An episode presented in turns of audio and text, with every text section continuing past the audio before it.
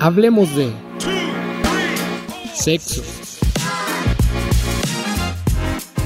salud mental, drogas, sin censura. Bienvenido a una emisión más del podcast de Juventudes sin Censura.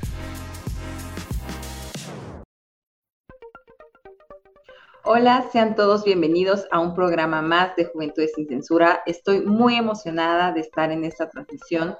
Para mí es súper importante el tema que hoy vamos a tratar y bueno, tenemos una especialista y una invitada de lujo que se las voy a presentar en un momentito más.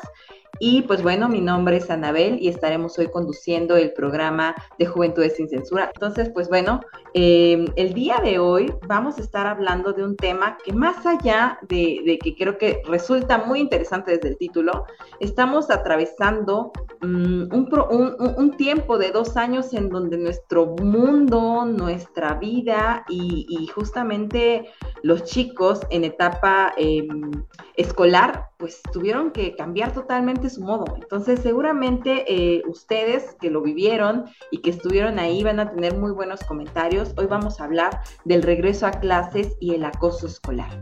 Em, es un tema, es un tema que realmente nos compete a todos. No importa si estamos estudiando, si somos papás, si somos docentes. Es una tarea que realmente impacta, impacta y claro, tiene una consecuencia el bullying en nuestras vidas.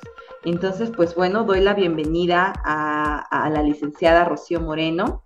Eh, Rocío, me da muchísimo gusto compartir el día de hoy transmisión contigo. Ella es licenciada en Pedagogía por la Universidad Nacional Autónoma de México.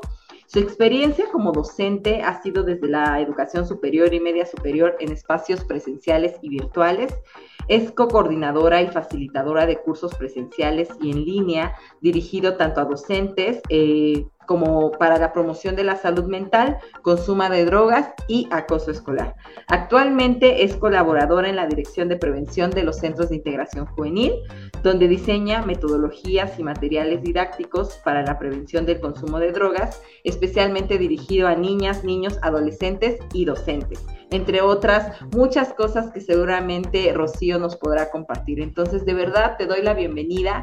Estoy muy emocionada de compartir espacio contigo. Bienvenida sea Gracias, Anabel. La verdad es que también estoy muy emocionada, eh, sobre todo con el tema de, este programa, porque cuando lo leí, la propuesta justo regreso a clases y acoso escolar, son como dos lados, ¿no? O sea, pensar en el regreso a clases, que para muchos es como una experiencia un tanto llena de emociones, o sea, de emociones desde pensar en voy a regresar a ver a mis compañeros, para quienes van a ingresar a un nuevo nivel, ¿no? De secundaria media superior, de primaria secundaria, conocer a nuevas personas, conocer a nuevos docentes, nuevas materias, para quienes, por ejemplo, están empezando ya también a, salir de un contexto conocido que tal vez era mi escuela en una colonia y ahora me tengo que trasladar más, pues también son como nuevas emociones, nuevas experiencias.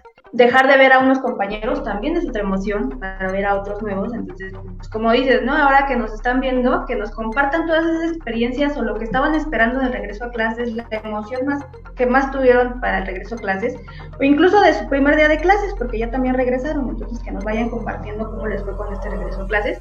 Y por el otro lado, eh, el tema de acoso escolar, ¿no? O sea, que también es una realidad y que, como bien dices, estamos regresando también de una pandemia donde estuvimos trabajando desde casa, estuvimos tomando clases desde casa y la dinámica de convivencia fue distinta. Y entonces ahora regresar a lo presencial, pues es como saber qué pasó con el acoso escolar, eh, estando en casa qué pasó, ahora que vamos a regresar, qué pasó. Entonces también que nos vayan compartiendo estas experiencias, creo que también es importante hablar de ello, tanto del regreso de la emoción como también una realidad que es el acoso escolar. Claro que sí, creo que lo que mencionas es muy importante y nos da como justamente toda la introducción a hablar en este tema sobre emociones, sobre lo que sentimos, eh, sobre lo que estamos viviendo. Para muchos, ¿no? A lo mejor eh, terminaron la prepa en virtualidad y ahorita entran a la, universidad, ¿no? Muchos a lo mejor que nos están escuchando que están en la Universidad Autónoma de México, ¿no? Cambiar de un contexto, terminé en la virtualidad de ahora, llegar a una facultad, ¿no? Eh, también los más chavitos, a lo mejor de primaria, secundaria, pues es totalmente otro, otro rubro, es totalmente otra emoción. Y pues bueno, ya entrando un poquito en el tema, eh, Rocío, me gustaría saber ¿por qué el regreso a clases puede ser un proceso tan estresante para algunos y para otros no? O sea, ¿cuál es el factor que impacta a cada persona? Pues mira, vamos a ponerlo como con distintos factores, ¿no? O sea, para empezar desde lo individual, para algunos puede ser estresante y para otros no, por los recursos que tenemos como personas. De recursos me refiero que a lo mejor tenemos ciertas habilidades que nos ayudan a afrontar el estrés, ¿no? O a no sentir estrés por el regreso. Y habrá quienes no tienen estos recursos y tal vez les sea como complicado o, empiezan a pensar en tal si son capaces de poder eh, con las tareas, con los exámenes, con lo que implica. entonces depende mucho también nuestros recursos, pero justo no quiero dejarlo como de tú los tienes y tú no los tienes. Son recursos que podemos desarrollar si queremos hacerlo, ¿no? O sea, hay formas de poderlos desarrollar. Por un lado está como ese, esa parte individual. Por el otro, pues hablemos ya también como de los seres sociales que somos. O sea, implica regresar a convivir con, otras personas y también implica los recursos que tenemos para poder convivir. Y entonces ahí es en donde entra un fenómeno que justo es el que nos compete el día de hoy, que es acoso escolar. Estando justo en pandemia en nuestra casa, para muchos, estar en casa se convirtió en una alternativa de sentirme fuera de esa realidad, de un acoso que vivía en la escuela. tal vez estando en casa, pensemos que fue como solo que se vivía la violencia en la escuela, pues fue como estar protegido en casa, ¿no?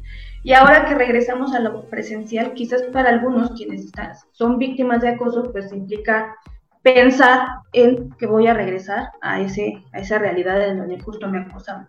Y bueno, aquí también entra otro tema, Anabel, o sea, también hay que hablar de las redes sociales. O sea, las redes sociales, en un primer momento parecía que entonces ahora que estamos en lo virtual, pues ya me libro del acoso, ¿no? Pero lamentablemente las redes sociales se convirtieron como la herramienta para que ese acoso se trasladara, ¿no? Continuara fuera de los límites físicos de la escuela.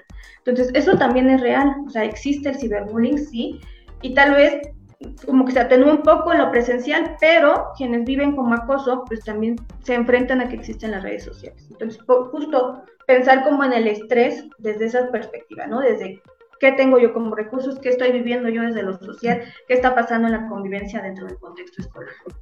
Claro, acabas de mencionar y creo que es un gran punto el decir que en estos dos años que estuvimos guardados en casa, pues tal vez estuvimos en nuestro lugar seguro, ¿no? Por decirle o ponerle una etiqueta, ¿no? A, un lugar seguro. Sin embargo, eh, esta cuestión del acoso escolar eh, se trasladó, ¿no? Y, realmente el cyberbullying creo que es todo un tema, ¿no? Que nos podríamos enfocar también a hablar de cyberbullying eh, en otro programa que seguramente y ojalá nos puedas acompañar con tu expertise.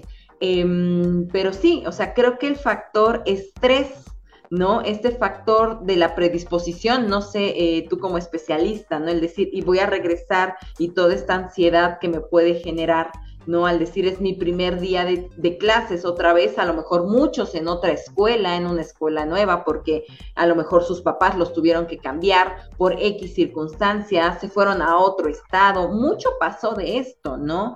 O sea, la vida y la rutina de todos em, en esta pandemia cambió. Entonces, eso impactó eh, a, todo el contexto, obviamente al contexto ahorita escolar eh, con los chicos, pues bueno, seguramente eh, muchos tuvieron muchas emociones cruzadas en este primer día de clases. Más allá de las clases y las tareas, ¿a qué se enfrentan los jóvenes con este regreso a clases? ¿Qué es a lo que ellos se van a enfrentar en esta semana que estamos cerrando de, clases de, este inicio nuevo de ciclo? Pues se enfrentan a cambios, o sea, están justo enfrentándose a cambios. Nosotros conocíamos los cambios, pues esto que les decía, ¿no? De regresamos y nuevos compañeros, en caso de que haya como cambio de grupo o de escuela o de nivel, eh, se enfrentan a, nuevamente a pensar en vienen las tareas, vienen los exámenes, el ritmo de, trabajo que tienen algunos maestros, algunos maestros que pues con algunos son como más estrictos, se enfrentan a eso, ¿no? Pero ahora justo regresando de una pandemia también se enfrentan a algo que hemos notado, a relacionarse con otros. creo que puede ser complicado, o sea, sí he tenido eh, se han acercado algunos adolescentes a mí y me han dicho, ¿no? O sea, se me está haciendo complicado convivir con otros, porque justo estábamos aislados, entonces ahora esa convivencia puede ser complicada.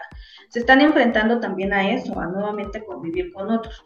Y bueno, si le sumamos a, a eso que tal vez la convivencia dentro del contexto escolar no es como la esperada, no es, la no es tan positiva como esperamos y hay como ciertos elementos que pueden eh, dificultar, dificultar esta convivencia o que de alguna manera están afectando al estudiante, pues también es como enfrentarse a esa otra realidad, que estamos hablando justo de la violencia escolar, ¿no? Específicamente en este caso al acoso escolar. Claro, creo que ese punto que dices eh, de decir, nos estamos enfrentando nuevamente a tener un contacto físico. Bien o mal, eh, puede sonar exagerado, pero creo que nadie en su mente, nadie pensó vivir dos años em, sin contacto, ¿no? Sin, sin, sin, que a lo mejor nos saludamos por el WhatsApp, nos saludamos por el Face, nos mandamos estos stickers, ¿no? Eh, nos mandamos los memes, ¿no? Y así nos damos los buenos días. Ahora llegar pues ahora ya ni abrazarnos, ¿no? Saludarnos de puño, eh, así, de lejos, mantener estas sanas distancias. Y creo que el enfrentarse a esta nueva normalidad de por sí ya ahí es un cambio, ¿no? Es un gran cambio y me parece que, que es algo que sí se tiene que estudiar, es algo que tenemos que estar muy centrados en cómo va a afectar a la salud mental de los jóvenes, ¿no? Hablando un poquito ya del tema del acoso escolar, del bullying, ¿por qué es muy común esta práctica en las escuelas? O sea, ¿por qué en el contexto escolar se forma este entorno tan violento? ¿Qué es lo que lo genera? Pues mira, Anita, yo creo que justo eh, una dinámica eh, que, que, generamos todos. O sea, yo creo que el acoso escolar, si bien se habla ya mucho de él, afortunadamente, y es un tema que se trata mucho, creo que aún nos falta eh, ser más sensibles al tema. ¿Por qué? Porque a veces entre broma y broma en la convivencia es como, ay, me estás bulleando, ¿no? Pero sí hay que ser como muy claros a qué nos estamos refiriendo cuando hablamos de bullying o acoso escolar. Para no normalizarlo, para no hacerlo una práctica normal, porque entonces al hacerlo normal, dejamos de lado como todas las consecuencias o todo lo que implica para la persona que lo está viviendo, incluso para la persona que lo está ejerciendo. Entonces creo que sí es importante hablarlo, que ya llevamos un gran avance, pero también tener claro a qué nos estamos refiriendo cuando hablamos de acoso escolar. Hay tres, eh, hay una regla que se llama la regla de las tres Cs, que a mí me gusta mucho porque nos ayuda a identificar situaciones de acoso. Cuando hablamos de la regla de las tres Cs son eh, que es una práctica constante, o sea que es frecuente, que es una práctica contra alguien, o sea, que hay alguien a quien se le está, se está dirigiendo, y que es una práctica con intención. Son las tres es que nos ayudan a identificar que es una situación de acoso. Cuando nosotros hacemos justo esta eh, reflexión y nos damos cuenta cuando es una situación de acoso, pues entonces ya llevamos la de gane, ¿no? De decir algo está pasando aquí y hay algo que hacer. Por otro lado, también creo que es importante tener claro eh, la diferencia con una agresión o incluso con un conflicto. O sea, la agresión es una conducta justo inmediata, eh, que justo también es violenta, pero que a lo mejor sucedió por cierta situación y que eh, podemos atender en ese momento. Y que es importante atenderla porque también se puede derivar en una situación de acoso si no la atendemos. Y el conflicto. Mm, el conflicto es una característica inherente al ser humano. ¿Por qué? Porque somos seres sociales. Y somos seres sociales, pero además somos diferentes entre nosotros. Entonces, en algún punto en esta convivencia constante en el contexto solar, pues vamos a tener ciertas diferencias ante situaciones específicas, ¿no? O sea, tener como posturas distintas. Y no está mal porque somos seres humanos diferentes. El reto en realidad está en cómo vamos a resolver este conflicto, esta diferencia. O sea, si lo vamos a resolver por la vía pacífica o por la vía violenta, que lo ideal es por la vía pacífica, pero entonces acá justo necesitamos desarrollar ciertas habilidades para poderlo hacer de esa manera. Y si lo hacemos de la vía violenta y si además no tomamos este, cartas en el asunto o lo atendemos en ese momento, pues entonces podemos derivar en, acoso escolar. Entonces son como distintos elementos que hay que eh, tomar en cuenta, como la diferencia de cuando hablamos de acoso y cuando no, pero también cuando lo estamos normalizando, porque a veces en esta broma de entre me estás bulleando o, o situaciones que no son acoso, pues empezamos a normalizar eh, el acoso. Y creo que justo es como el elemento central dentro de las escuelas. O sea, en realidad tener claro eh, cuándo es acoso, cuándo no es, y qué estamos haciendo y cuál es nuestra postura ante eso. Ok, sí, creo que, que justamente la palabra normalizar ¿no? O sea, ¿qué criterios nosotros vamos a tener de decir esto es normal, esto no es normal, este es el límite? Yo lo pongo a lo mejor pensando en un contexto de los chicos que todavía están como temerosos a, hablar, ¿no? Es muy difícil que la persona que sufre realmente un tipo de violencia lo exprese, ¿no? Porque es como de, si yo digo que me están bulleando, me van a bullear más, ¿no? En una lógica es como de, ¿cómo, cómo, cómo hablo del tema? ¿Tú como especialista consideras que sí eh, el contexto escolar eh, facilita el entorno de violencia, o sea, que se genere? Em, ¿Cuál sería como el factor? Pues mira, yo creo que justo hay que pensarlo eh, al revés, ¿no? O sea, pensar en que el, contexto escolar puede ser un lugar seguro, de protección, este, saludable, positivo para nuestras juventudes. O sea, sí, justo por ser seres sociales, por generarse convivencia, pues entonces sí también estamos expuestos a que existan elementos de violencia como el acoso escolar. Pero veamos lo del otro lado, ¿no? Que también puede ser un ambiente positivo. En donde, como decías al inicio, no es una tarea de uno, es tarea de todos. Y sí, tienes toda la razón, o sea, justo la víctima a veces es muy difícil eh, expresar que estamos siendo bulleados, sobre todo cuando a veces se normaliza y entonces si yo digo me estás acusando, pues es como el clásico, pero es una broma o estábamos jugando, ¿no? Yo sí quiero como poner sobre la mesa eso de las bromas, porque es broma cuando justo los ambas partes o todos quienes estamos involucrados de acuerdo, ¿no? Es agradable, estamos, nos estamos riendo y, y, entonces pues fue una broma y jajaja y bueno ya, ¿no? Deja de ser broma cuando vemos que ya está dañando al otro. Claro. Y, quizás el otro, la persona a la que está dirigida, pues no lo puede, no lo quiere expresar por miedo a que pues entonces pues no te, no te quieres llevar o, tú no juegas así, y entonces la exclusión, ¿no?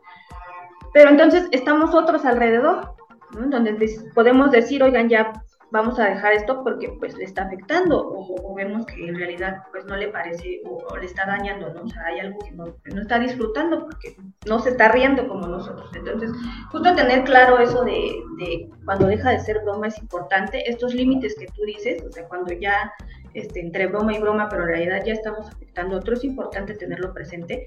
Y como te digo, o sea, a lo mejor la víctima o la persona que está sufriendo no lo quiere expresar, pero estamos todos los demás alrededor. creo que necesitamos ser más sensibles al daño que, que, ocasionamos a veces, ¿no? En nuestras palabras y en, justo en esta convivencia. Ser más sensibles al dolor ajeno. O sea, creo que claro. ahí entran habilidades como la empatía. Claro, y sí, realmente eh, el detectar y el dejar de normalizar la broma que se puede volver en violencia, en un cerrar y abrir de ojos, en esa pequeña línea invisible, yo lo diría, es una tarea de todos, ¿no? Como lo dices. Eh, en el momento en que ya la otra persona no se está riendo, yo tendría que tener eh, la capacidad de decir, tengo que parar porque ya no es gracioso porque ya sobrepasó a lo mejor el límite y la otra persona no me lo va a expresar a lo mejor para no quedar mal, ¿no? Que también es algo que pasa mucho en estas edades un poco más tempranas, ¿no? ¿Cuáles serían los primeros signos de estrés que mi hija podría presentar al cambiar de escuela a nivel primario? Pues mira, yo creo que justo eh, mucho conductual lo que podemos observar es que de repente eh, tengamos como un cambio de estado de ánimo, eh, un poco tal vez de ansiedad. Eh, a veces también eh, los niños no lo somatizan, o sea, que empieza a tener problemas que, que, me duele el estómago, me duele la cabeza, ya no quiero ir a la escuela. O sea, algo pasa cuando nos empiezan a dar como estos indicios, ¿no? A, comentarnos que se sienten mal. O sea, es importante justo ver cómo están llevando a cabo este cambio de, de nivel, ¿no? Que nos decía que cambiar a la escuela a nivel primario. Qué bueno que justo también eh, platicar con ellos nos puede ayudar también a identificar cómo se están sintiendo. Gracias, eh, Rocío. Sí, justamente creo que el observar a nuestros hijos, ¿no? En que si empiezan a lo mejor con poco sueño, el ya no quiero ir, creo que, creo que el ya no quiero ir sería el, la red flag eh, primaria que tendríamos que decir, a ver qué está pasando, ¿no? Realmente y, más cuando a lo mejor están tan chiquitos y ahora eh, en esta nueva etapa de pasar de lo virtual a lo presencial, de verdad yo lo sigo insistiendo, creo que es algo que, que, va a impactar y que seguramente nos va a dar mucha estadística desde la parte pedagógica, desde la parte de la salud mental en un par de años. Esto que mencionas de no quiero ir, que este también es importante para casos de acoso escolar, ¿eh? o sea, porque sí se, es importante ese no quiero ir en el sentido que a veces para los chicos es como solo no quiero ir y ya.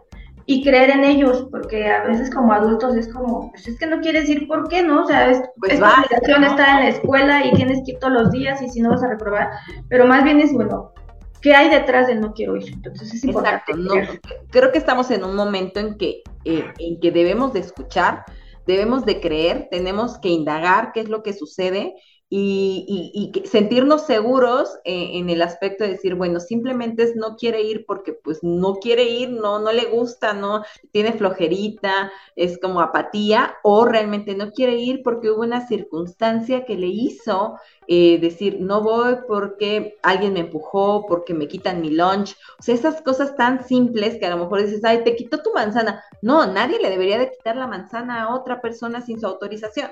Sea, eso creo que ya rebasa el límite ni de broma y es violencia, ¿no? Entonces, pues bueno, eh, nunca minimicemos el no quiero ir. Siempre escuchemos a la persona, tratemos de ser muy empático e investiguemos, creo, qué es realmente lo que está pasando. ¿Qué indicios nos hacen sospechar de que existe acoso escolar? Cómo conseguir que el niño cuente lo que le pase, que justamente creo que tiene mucha relación a lo que estábamos hablando ahorita. Exacto, justo eh, esta relación de empezar a ver que hay cambios de conducta, estado de ánimo, bajo rendimiento, incluso tal vez teníamos como cierta, cierto nivel y de repente bajaron las calificaciones, eh, en lo social tal vez ven como que algo pasa con los amigos, ya no se quiere juntar con ellos o ya no va como a, a los a las reuniones o en los trabajos en equipo que de repente prefiere trabajar solo. O sea, son como conductas que podemos ir identificando que de repente estaban acá y ahora están así. O sea, cambios repentinos que pues, no, no encontramos alguna razón. Pueden ser como indicios que nos pueden pues, dar como alguna pauta de acoso escolar. ¿Cómo conseguir que el niño cuente lo que le pasa? Pues yo creo que justo es un trabajo eh, entre todos. O sea, si ya identificamos que hay como estos cambios de conducta de repente repentinos, pues entonces acercarnos a los docentes, a las autoridades educativas y comentarlo con ellos, ¿no? O algo está pasando porque veo así a mi hijo. Y entonces justo entre todos trabajar como las estrategias, indagar tal vez en otros elementos, con otros compañeros si está pasando algo sobre todo para no, no señalizar solo a una persona, ¿no? Porque puede ser como incluso llegar así de repente, también puede ser como un poco eh, sentir que está presión sobre la persona, sobre el niño, sobre el joven. Yo creo que más bien sería como verlo así, hacia indagar hacia con otras personas para ver si en realidad está pasando algo de acoso escolar o alguna otra conducta que también puede ser este, viable, ¿no? Claro pues bueno, eh, te agradezco estas contestaciones que seguramente a muchos eh, les ha aclarado, ¿no? Justamente cómo poder seguir en esta cuestión y cómo atender el acoso escolar principalmente. Vamos a continuar un poco ahora sí hablando del impacto que tiene el bullying en nuestra salud mental. Pues mira, eh, justo eh, cuando están expuestos al acoso desde muy pequeños, pues entonces eh, el impacto puede justo irse arrastrando en todos los otros niveles, ¿no? Incluso después en el contexto laboral, o sea, tener como problemas de autoestima, también está relacionado con depresión, con ansiedad, incluso con la ideación suicida. O sea, sí, el, el, acoso puede ser tan extremo a ese grado. Entonces, si hay acoso a, una edad muy temprana, pues aún más podemos ir como desarrollando este tipo de problemas.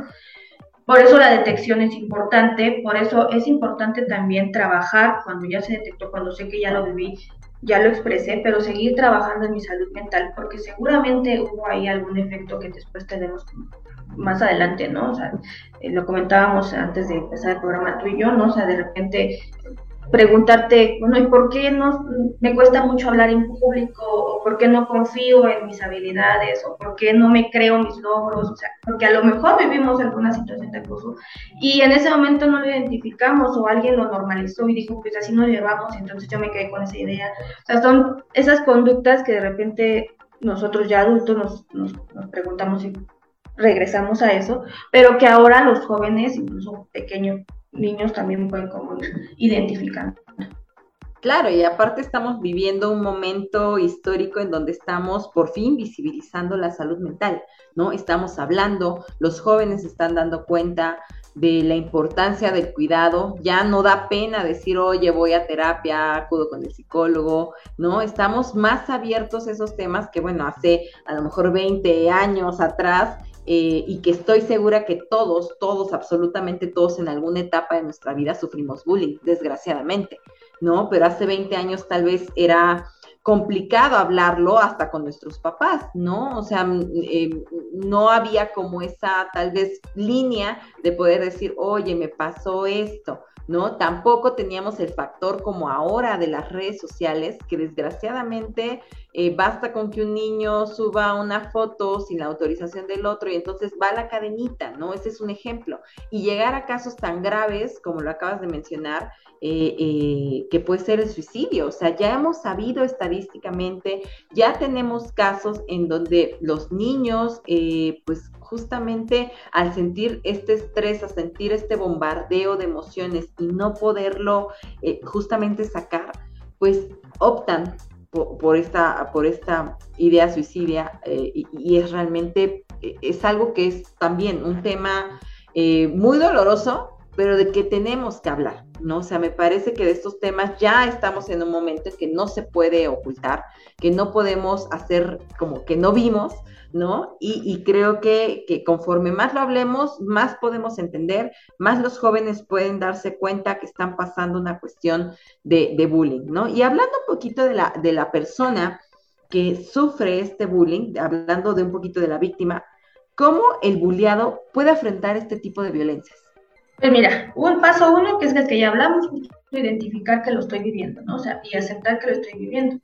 Paso dos, y, y sugerencia, recomendación es buscar esas redes de apoyo que tenemos en el contexto escolar. Buscar un adulto de confianza que pueda ser un docente generalmente, algún directivo y también nuestros propios compañeros. O sea, buscar esa red de apoyo con la que puedo acercarme y decir, oye, estoy viviendo esto, necesito apoyo. Y entonces, justo las escuelas ya tienen un protocolo de actuación entre el acoso escolar y empezar así, justo acercarme al adulto de confianza, a nuestros padres sobre todo, comentar lo que estamos viviendo, que aquí también implica un trabajo de sensibilización hacia los padres de familia, porque sí es un fenómeno que también hay que tocar. Y entonces justo las escuelas iniciarán con su protocolo para atender el caso. No es recomendable que justo yo, eh, siendo la persona que me están acusando, enfrente a mi, a acusador, no, o sea, creo que más bien es buscar un mediador para empezar a, afrontar esta situación, porque sí requiere justo un proceso en donde tengamos la orientación de un adulto y de un protocolo que ya está establecido en cada escuela. Perfecto. Pues sí, creo que realmente tenemos, y, ahí volvemos a reforzar la importancia de estas redes de apoyo, la importancia de que todos estemos conectados, la parte docente. Ojalá muchos docentes nos estén viendo ahorita en vivo también, eh, que sepan los alumnos, los, chicos, que son aliados, realmente, pueden ser aliados y, y no tenerle miedo a decir, creo que ya no estamos en el, en el momento histórico de tener miedo de hablar creo que eh, nuestra red puede ser demasiado fuerte como para ayudarnos a enfrentar justamente este acoso escolar. Y bueno, poniendo en la balanza, creo que también es importante y hay veces que muchas veces solamente hablamos de la víctima. Pero ¿qué pasa con el otro lado? Con la persona que ejerce justamente eh, es este bullying, ¿no? O sea, ¿cómo podemos apoyar al bulleador? Es posible que esta persona también sea pues una víctima o esté repitiendo algún tipo de violencia que haya vivido. ¿Qué podemos hacer? Sí, es muy posible, Anita. Y justo este, creo que el tema de acoso, cuando hablamos de ya qué hacer, algo muy importante no es, es no señalar. O sea, a ver, sí hacemos esta categorización de decir el acosado y el acosador, bueno, la víctima y el que acosa, pero a veces yo trato de no usarlos porque creo que señalar, a veces es como decir, tú eres el que sufre, tú eres el que es violento, ¿no? O sea, ser muy cuidadosos en cómo vamos a tratar a ambas partes. Y en el caso de quien ejerce violencia, pues sí, seguramente es muy probable es que atrás hay algo, algo pasa. También el que ejerza violencia es un indicador de que necesita atención algo está pasando y habrá que explorar qué hay detrás, porque seguramente sí está expuesto a una situación de violencia o alguna otra cuestión que necesite ser eh, tratada con algún especialista, ¿no? ¿Y cómo lo podemos apoyar? Justo así, o sea, ya abrimos eh, esta, esta puerta, nos dijimos aquí hay una situación de acoso, él es quien está sufriendo acoso, ¿qué vamos a hacer en esta situación? Pero también qué vamos a hacer con la otra situación, ¿no? O habrá que ver estrategias que justo implican un trabajo también conjunto en donde se impliquen docentes, donde se impliquen padres de familia, para ver en realidad cuál sería la estrategia para eh, estar con esta persona, también recibir apoyo.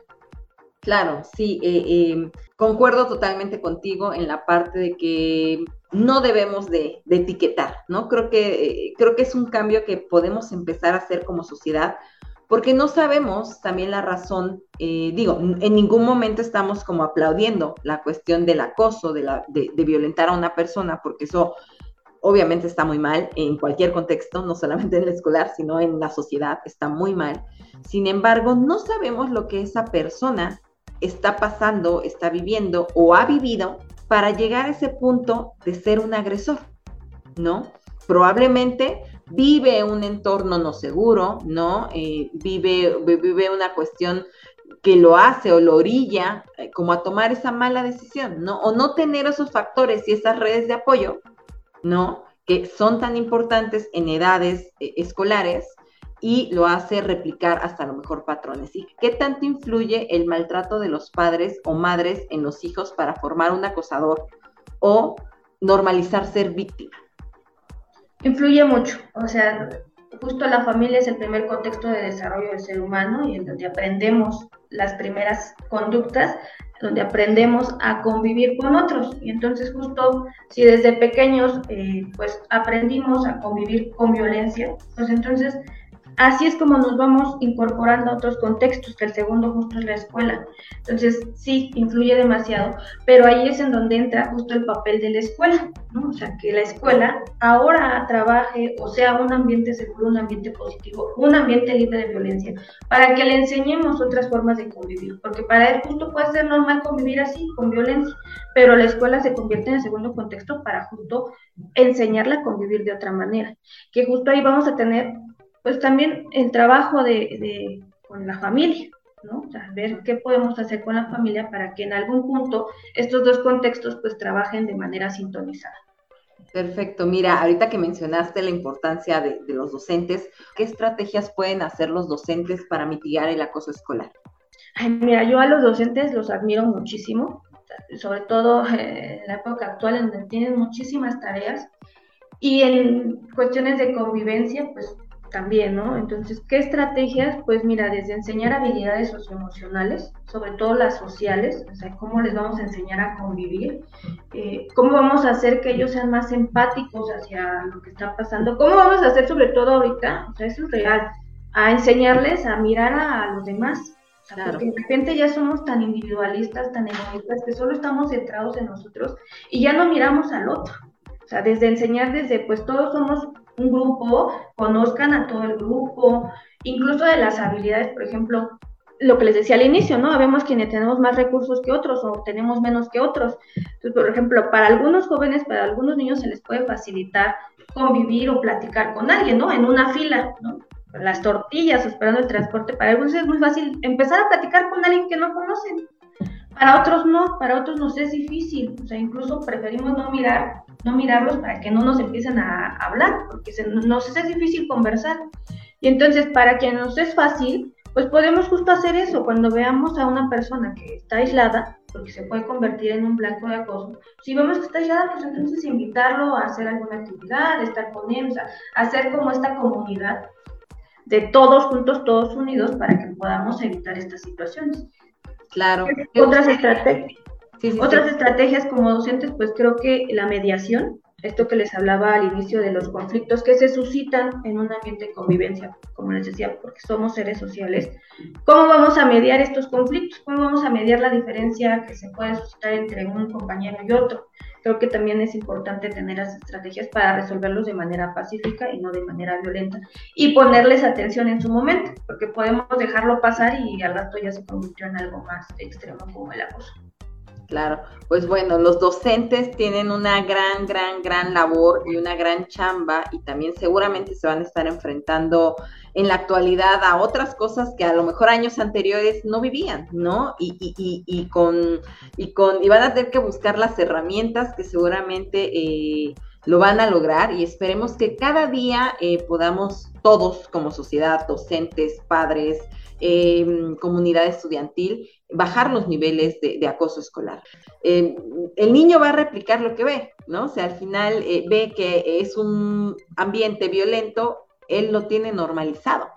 ¿no? Entonces para él va a ser algo como, como normal, ¿no? Eh, creo que, que, es algo bien interesante y, justo pensar en eso, o sea, no centrarnos, lo que les decía, señalar solo a una persona o a algún implicado, sino más bien pensar en, de manera general, no solo a quien, a quien es acosado y al acosador, también pensar en, los que estamos alrededor, o sea, nosotros qué estamos haciendo o qué no estamos haciendo para evitar o prevenir esta situación de acoso. O sea, creo que justo quienes estamos alrededor tenemos muchos recursos para poder prevenir, ¿no? Hasta que les decía, de repente tal vez hay quienes eh, se nos facilita poder practicar con alguien o, involucrarlo, pues entonces hagamos eso, eh, esta comunidad de apoyo, de, de, cero tolerancia al acoso para que podamos prevenirlo de una mejor manera. Y como bien dice, también hay que atender a quienes tienen estos problemas, tal vez como alguna situación de violencia en el contexto familiar, para que justo no replique dentro del contexto escolar esta situación.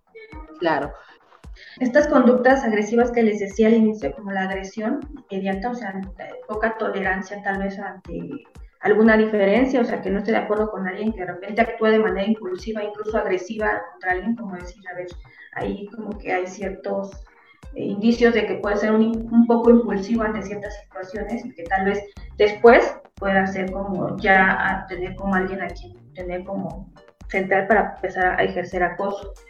Eh, otra que yo podría como identificar tal vez sería eh, en un conflicto, o sea, que no acepte las, no sea, eh, no acepte las diferencias, no sea tolerante ante las diferencias de otros, o sea, como de decir, tú eres diferente o piensas diferente, entonces voy, ¿no? estás mal, ¿no? Exacto, entonces como no ser como tolerante y respetuoso ante las diferencias puede ser otro, pero bueno, no dejemos como de lado también las características del acoso, ¿no? O sea, puede haber como tal vez ser un tanto impulsivo, eh, responder de manera agresiva, pero bueno, tal vez no se ha suscitado alguna situación de acoso. Pero sí es importante tenerlos presentes, o sea, fíjate que no había pensado en eso.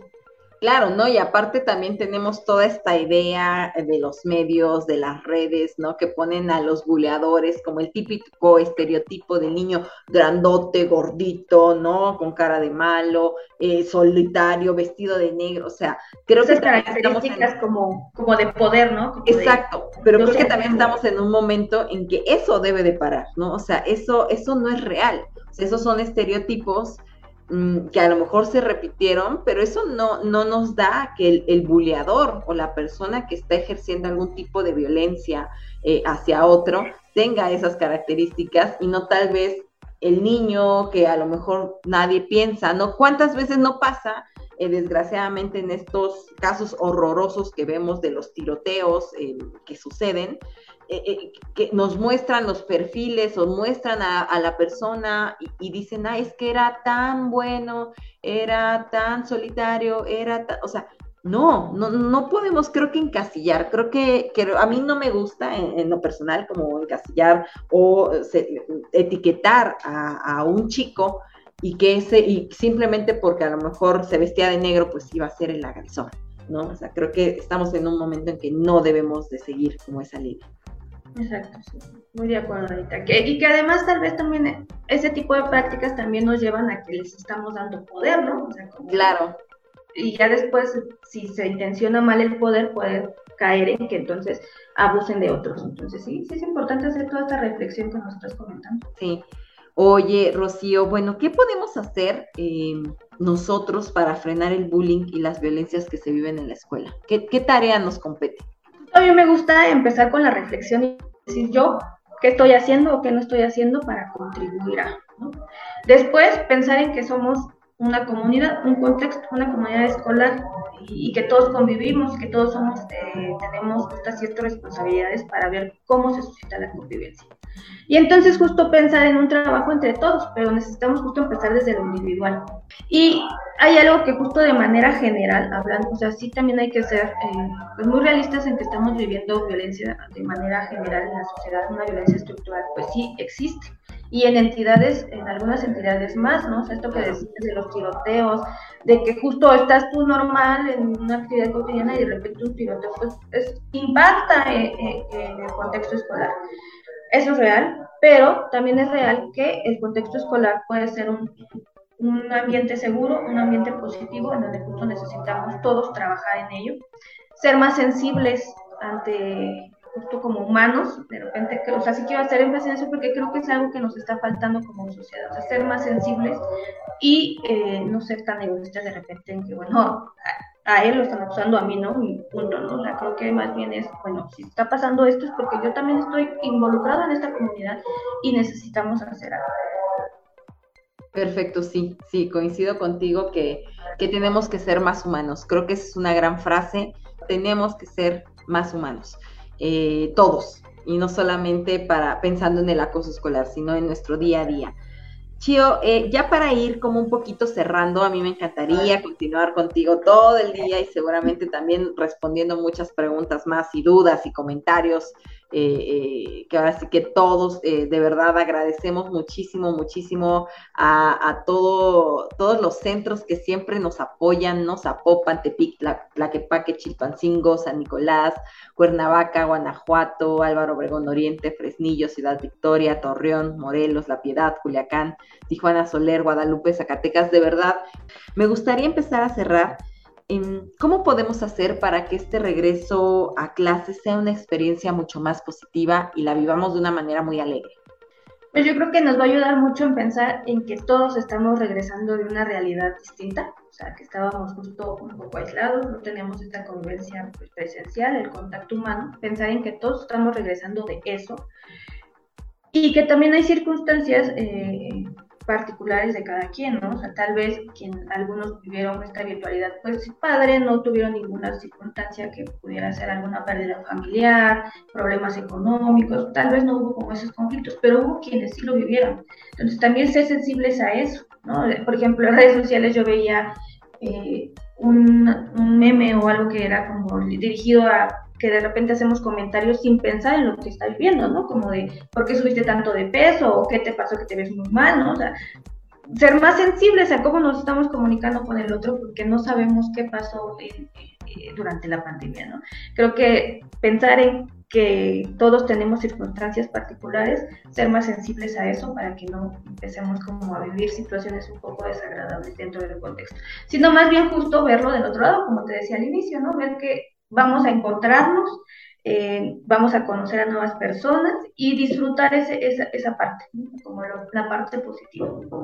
Exacto, creo que estamos en un momento, disfruten de verdad todos los chicos que regresaron esta semana a clase, disfruten, disfruten a sus maestros, disfruten a sus compañeros, disfruten regresar a una aula, a sentarse en su pupitre, a tomar clases, a anotar, a todos esos que estaban súper emocionados, digo, estrenaron lápices, colores, mochilas, o sea, disfruten, eh, de verdad creo que vivimos dos años sumamente duros, sumamente fuertes, en que cada persona sí o sí vivió un estrés, sí o sí vivió ansiedad, algunos desgraciadamente tuvieron pérdidas eh, de familiares, pérdidas muy cercanas, pérdidas materiales, que también es válido decirlo, son duelos, son duelos que, que, son procesos y, que creo que sí algo sí no es válido y que ojalá estos dos años nos enseñen a, a, dejar de estar juzgando a la otra persona. De que si subió de peso, no lo digas, no, no, no, no, se, lo, no se lo expreses. ¿No? Entonces, eh, que si a lo mejor se cambió de casa, se cambió de escuela, eh, no sé, no, Creo que la empatía es, es la palabra clave que tenemos y creo que es con la palabra que me gustaría mucho cerrar, ¿no? Ser empáticos, ser humanos. Yo con eso me llevo totalmente el día de hoy. Em, esta gran charla contigo, Rocío, de verdad, el ser humanos y ser empáticos creo que es lo único que puede salvarnos en, en el futuro. Y ya para ir cerrando, Rocío, me gustaría saber si existen talleres, si podemos acercarnos, tú, tú ahora sí que como especialista, dinos las herramientas que tenemos y con las cuales contamos. Pues mira, sí, acá en Centros de Integración Juvenil sí tenemos justo la posibilidad de ofrecerles talleres. Eh, de repente, justo estos recursos que les mencionaba al inicio, si nosotros aceptamos y decimos, yo no soy muy empática, o sea, sí me cuesta ser empática, o yo no puedo como relacionarme de manera como tan fácil como otros, eh, no puedo comunicarme asertivamente, me cuesta mucho regular mis emociones y entonces a veces reacciono muy impulsivamente con otros, porque eso también afecta la convivencia Este tipo de talleres eh, para enseñar estas habilidades las, los tenemos en centros de integración juvenil. Si alguna escuela, algún docente está interesado justo en, que llevemos estos talleres a sus estudiantes, pues justo se pueden acercar a centros, a las unidades operativas para poderlos llevar a sus estudiantes. Incluso también los docentes, si necesitan más capacitación sobre el tema, podemos contar con ello. Pues muchas gracias. Pues bueno, hemos llegado al cierre de este programa. De verdad, muchísimas gracias, Rocío, por todo tu, tu conocimiento que nos compartiste. De verdad, de verdad. Y pues bueno, eh, agradecemos la participación de verdad de nuestro especialista. Y pues recordar que si tienen algún problema de salud mental o adicciones, pueden enviar un mensaje a la página de Centros de Integración Juvenil o a la página de Juventudes sin Adicciones y también a través de nuestra línea de SIC Contigo, que es el WhatsApp 55 45 55 12 12, que seguramente lo van a estar poniendo en el chat de Facebook Live. Invitar a que nos sigan a las siguientes transmisiones de Juventudes sin Censura. De verdad, este es un foro hecho y pensado para ustedes. Y pues bueno, me despido. Muchísimas gracias, gracias Rocío y gracias a todos por vernos.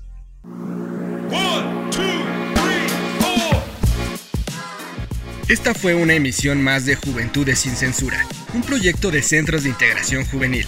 No olvides suscribirte y compartir este podcast con tus amigos. Recuerda que si quieres ser parte de la conversación en vivo, te esperamos en nuestras transmisiones en la página de Facebook de Juventudes sin Adicciones.